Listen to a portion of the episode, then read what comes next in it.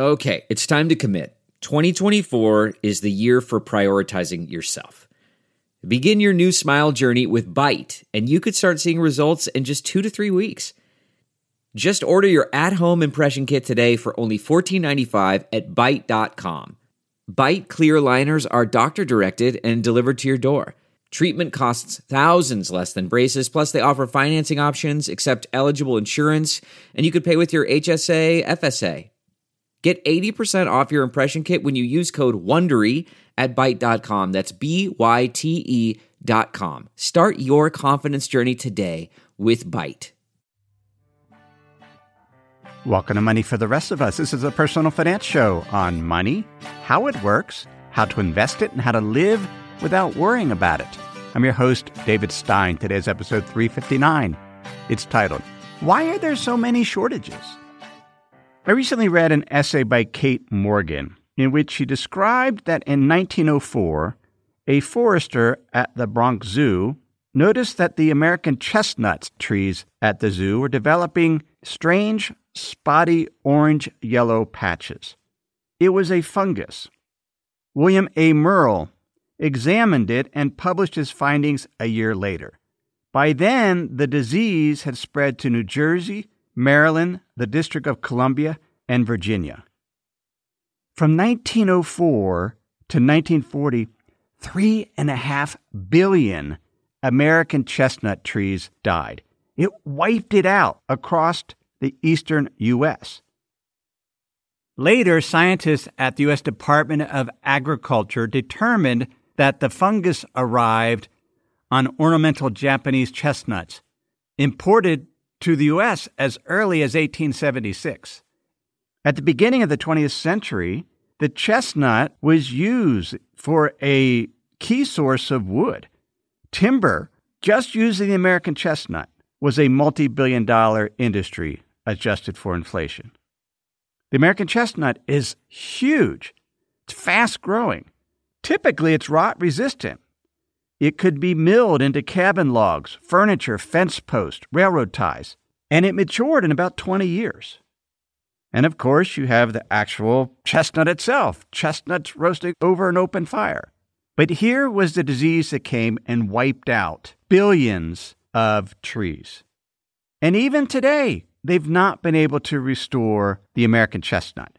They've tried crossbreeding it with the Chinese chestnuts, with Japanese chestnuts. They've tried genetic modification, but it still hasn't been restored. In some ways, the COVID-19 pandemic has been just as devastating as the American chestnut tree blight. March 2020, the last time I flew, we were in Ohio and Cincinnati. I was shocked to see the empty store shelves. So many products had been bought out. Then back in Arizona a few weeks later, it felt terrifying to go to the grocery store. We've learned to make personal risk assessments in the face of an unknown virus. Today, I will be getting on an airplane for the first time since March 2020, flying to FinCon down in Austin. We've had vaccines, the economies are opening up, but there's shortages. LaPro and I are in the midst of a remodel in our house in Tucson. We recently ordered some tile that's being sent from Italy because they didn't have any at the U.S. warehouse. 10 weeks wait time. I'm assuming we'll move back into our house in January without kitchen tiles. It just won't show up. You can look across many, many different industries and see shortages.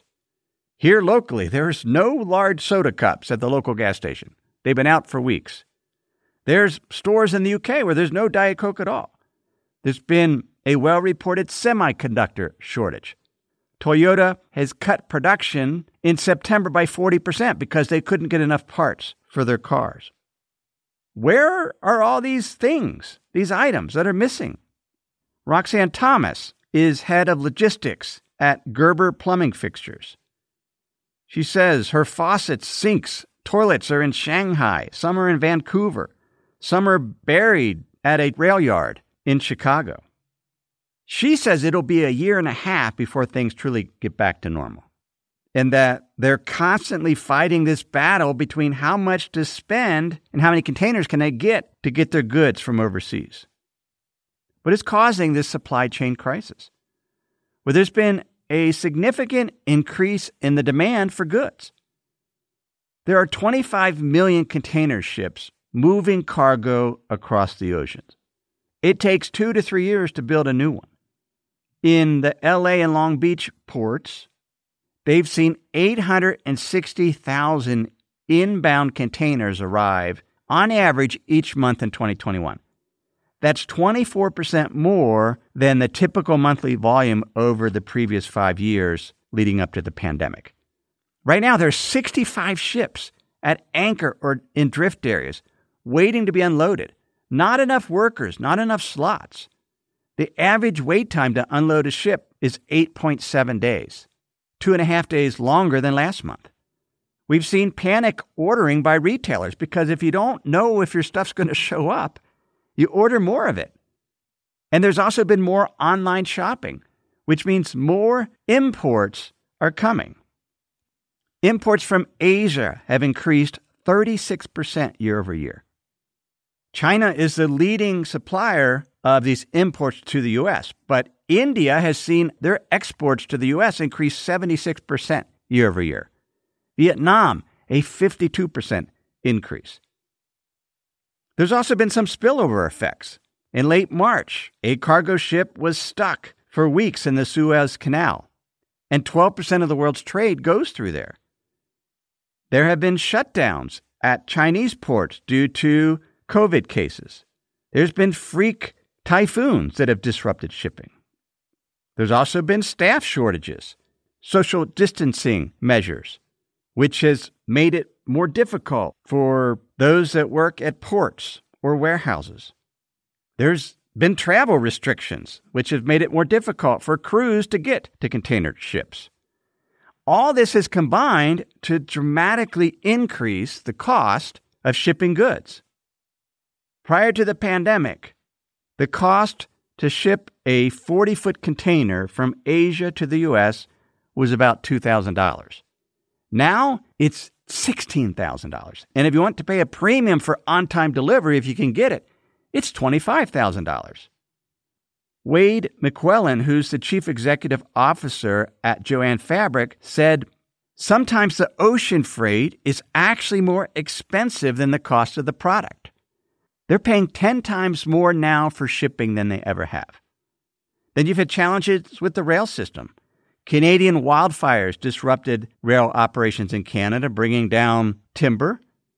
Union Pacific had so many containers stuck at their Chicago rail yard, they were completely overwhelmed. We don't know how long this will last. It will have an impact on inflation. Consumer price index was already up over 5% year over year. But now with the cost of shipping is so much greater, it's likely to be passed on in higher good prices. Now, this could be another year and a half or more, like Roxanne Thomas suggested. But we don't know. Stephen Blitz, he's the chief U.S. economist at T.S. Lombard, said, "There is no more transitory price than transportation because the capacity can expand and shrink." But the ships, the container ships, are already running at full capacity, as are the ports. And it takes 2 to 3 years to bring a new ship online. Bloomberg's Brendan Murray summed it up really well, and this was a theme that we discussed back in episode 323, The Economy is Not a Machine.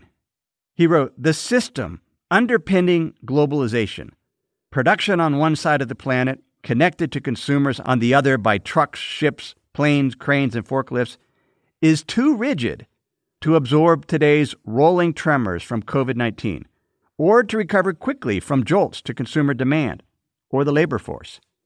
It's avoided a complete collapse only through a combination of human ingenuity, painfully long hours, strategy mixed with a stroke of luck." The system was over-optimized. There was not sufficient slack. And when you had a spike of demand, impacts on transportation supply, the global supply chain, it almost broke, and we have shortages of everything that is feeding in to higher inflation.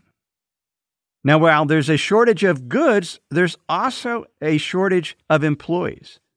In the most recent release for July, the U.S. Bureau of Labor Statistics reports there are 10.9 million job openings, the most ever. The job opening rate, which is the percent of open jobs divided by the total filled and open jobs, it's at 6.9%, the highest in decades. The previous high I saw was in January 2019 of 4.7%. The number of layoffs from companies is the lowest in decades. They don't want to lose their workers. And it isn't just lower paid workers. Job openings for business professionals is the highest ever going back to 2002. And here's what's interesting. The job quit rate is the highest, also going back to at least 2002. More people are quitting their jobs.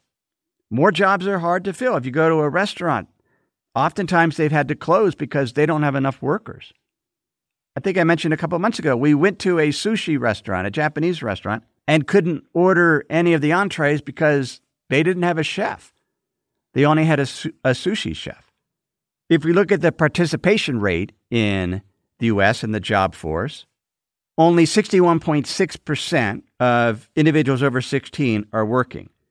That's down from 63.4% in January 2020. There are 4.5 million fewer employed workers today than there were in February 2020. And companies are saying that the jobs are hardest to fill than they have been since at least 2001. Why aren't there enough workers? Before we continue, let me pause and share some words from this week's sponsors. If you've been using Mint to manage your finances, you know they shut down several months ago. Well, let me tell you about the budgeting solution, the financial tracking solution I've been using for the past number of months. It's Monarch Money. Monarch Money is the top-rated all-in-one personal finance app. It gives you a comprehensive view of all your accounts, investments, transactions, and more. You can create custom budgets like I've done. You can set goals, collaborate with your partner. And now you can get an extended 30-day free trial when you go to monarchmoney.com/David. What I like about Monarch is the ability to customize what I want to see. I have custom budget categories, and then I can go on to the dashboard and see where I'm above trend on some of my spending. I especially like that Monarch will never sell your data to third parties or show you ads. After trying Monarch myself, I understand why it's the top-rated personal finance app. And right now, get an extended 30-day free trial when you go to monarchmoney.com/David. That's M-O-N ARCHMONEY.com/David for your extended 30-day free trial. We have a brand new sponsor to our show. It's Yahoo Finance. Yahoo's been around for decades. My first email outside of work was a Yahoo email address. But the financial side I've used on occasion primarily to get data for dividend histories for particular funds or ETFs. But I was pleasantly surprised to get back on Yahoo Finance to see how it's evolved over the years. Now it's really a financial dashboard where you can get an understanding of what's going on with the markets. There are relevant articles from Bloomberg, Reuters, the Associated Press, and the Yahoo Finance team. You can look at the economic events calendar and see which data series are being released that day and what the consensus is. You can see the pulse of the markets at any time by going to Yahoo Finance. In addition, you could see all of your investments and retirement accounts in one place. With Yahoo Finance, you get a consolidated view of multiple accounts. Yahoo Finance serves as a financial hub for your retirement accounts, but also comprehensive financial news and analysis. You need to check out Yahoo Finance, particularly if you haven't been there in a while. Check it out at yahoofinance.com. That's yahoofinance.com. Why aren't there enough workers? There's a number of reasons. Partly, it's due to childcare cost. There isn't enough childcare available. 8 in 10 providers of daycare said they've had staffing problems, and they've had to reduce their hours. Half said they are serving fewer children because of hiring problems. You also have safety issues. Claire Miller, who's the director of Children and Youth Services in Decatur, Georgia, said the only thing we haven't done is sandwich boards. and standing on the corner with a spinning sign. But I'm not eliminating that yet. They've increased their wages by $2 an hour, asked parents for referrals, offered college students internship credits. They've been unable to get enough people. The YMCA in San Antonio, Texas, has 200 children on their wait list for childcare because of hiring. And the problem is, unlike other businesses, although all businesses struggle with this, if you can't get workers, you have to pay more. But childcare is different. As Treasury Secretary Janet Yellen recently stated, the free market works well in many different sectors, but childcare is not one of them. Those who provide childcare aren't paid well, and many who need it can't afford it. The U.S. Treasury reports that more than 60% of families already pay more for childcare than they can afford. And if you can't find a place for your child to be watched, if you're trying to get back to work, well, you don't go back to work. Other workers haven't returned because, for health reasons, they're afraid of the Delta variant. There are also many people that haven't needed to go back to work because of different stimulus programs, expanded unemployment benefits. Those expanded unemployment benefits recently ended, and surprisingly, companies are reporting they've not seen an uptick in job applicants. There are still many, many millions of people that are unwilling to return to the workforce. Many of them have had higher savings because of the stimulus checks. Each individual in the U.S. between April 2020 and March 2021 got $3,000 just in stimulus check. And if you have a number of people in your family, that can add up, especially if you're used to living on much lower wages. Those stimulus and expanded unemployment benefits helped keep many more Americans out of poverty during the pandemic. The Census Bureau reported that the median household income before any type of transfer payments was $67,521 in 2020, down 2.9%. Real median earnings also fell 1.2%, and the official poverty rate increased by 1 percentage point to 11.4%. But if we look at a supplemental poverty measure that includes these transfer payments, the stimulus, the unemployment benefits, it showed that the poverty rate, the supplemental poverty rate, fell to 9.1% in 2020. 2.6 percentage points lower, so the stimulus and the other programs helped.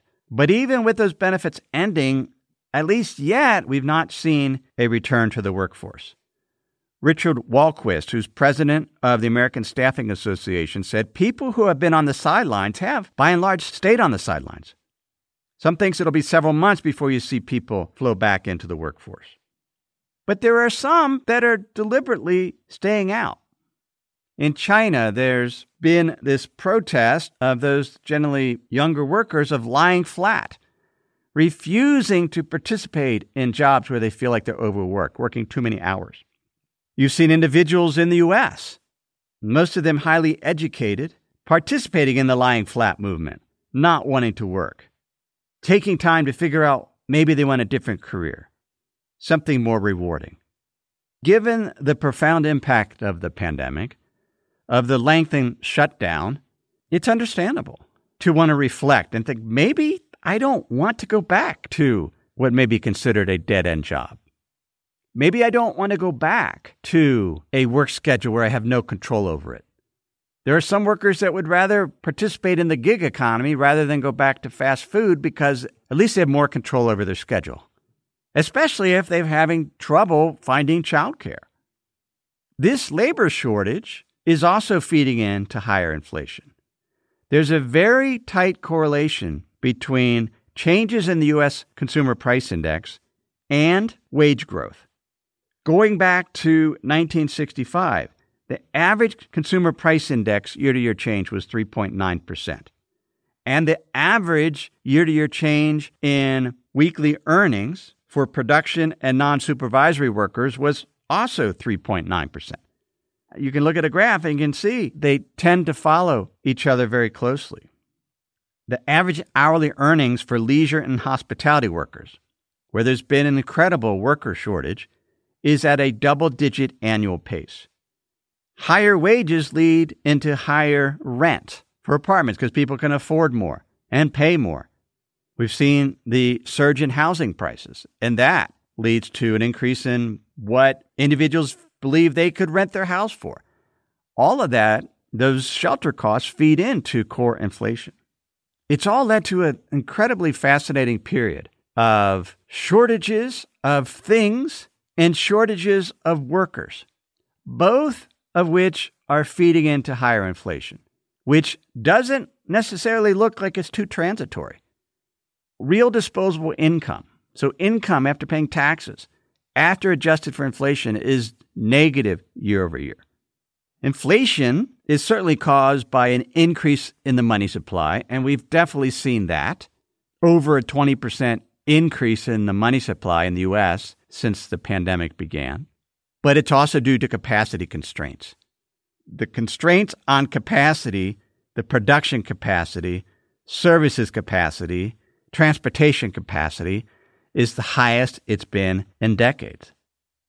There was a lack of slack in the system. And when the system came back on, there are capacity constraints, worker shortages, even though some workers, they just don't want to return. Where does that see us from interest rates? Does the bond market reflect the current inflation? No. We still have very, very low interest rates, which means even though we're paying more for goods and services, our earnings, at least our income-oriented earnings, are falling short. Makes for an incredibly challenging time if you're a retiree trying to live off of your investment portfolio. I have repeated numerous times we should own real things, things that can protect us against rising inflation, be it land, rental real estate, gold. All those things have actually done better than inflation. Gold, not necessarily this year, but if we look at over the past 3 years, land, real estate, gold, even cryptocurrency, art have all significantly outpaced inflation. What hasn't is interest rates don't reflect it yet. And maybe that's the ongoing purchases by central banks of treasury bonds, or the bond market believes inflation is transient. And hopefully it is. We don't want to live in a high inflation environment, but we're living in one now. And everything is set up for higher inflation. Significantly increased money supply, significant capacity constraints, shortages of items and workers. We'll see. When we look at what happened to the American chestnut, entirely wiped out, the ecosystem changed permanently. Could it be that the pandemic has had such a huge impact that things are permanently changed? Attitudes of workers, demand, global supply chains. We'll see in the weeks and months and years ahead. In the meantime, I reiterate, like I did in that episode earlier this year on Why Do We Work So Much, is we should build slack into our own lives, build in more leisure as individuals, build in more downtime if we're running a business to catch up. I couldn't find the quote, but it was a shipping executive that basically said, stop ordering so much stuff. People and businesses are going to have to stop ordering so many things in order for the shipping system to get caught up. We need to build in that slack to allow time to catch up, and then just to be more flexible when something unexpected happens, like we're seeing today. That's episode 359. Thanks for listening. I'd like to help you become a better investor. Certainly the free podcast helps with that. But have you subscribed to my email newsletter? It's where I share an essay on money, investing, and the economy each week to that list of thousands of email subscribers. I put a great deal of thought and time into that newsletter, and I would love you to be able to read it and learn from it. You can sign up for the Insider's Guide newsletter at moneyfortherestofus.com. Another way I would love to help you become a better investor is by you becoming a member of Money for the Rest of Us Plus. This is the premier investment education platform that's been operating for almost 7 years now. Plus membership gives members the tools and resources they need to manage their investment portfolios. Not only can you tap into my more than 2 decades of investment experience, look at my portfolio trades, but my research is backed by top-tier institutional research partners such as Ned Davis Research, Capital Economics, MSCI, Refinitiv DataStream. I curate the most important content and lessons to help you make better portfolio decisions. You'll also access a community of over 1,000 members to get their insights. Money for the Restless Plus is a bargain compared to a college credit or subscribing to institutional research services that cost tens of thousands of dollars per year, or even hiring a financial advisor. You can learn more at moneyfortherestofus.com. Everything I've shared with you in this episode has been for general education. I've not considered your specific risk situation. I've not provided investment advice. This is simply general education on money, investing, and the economy. Have a great week.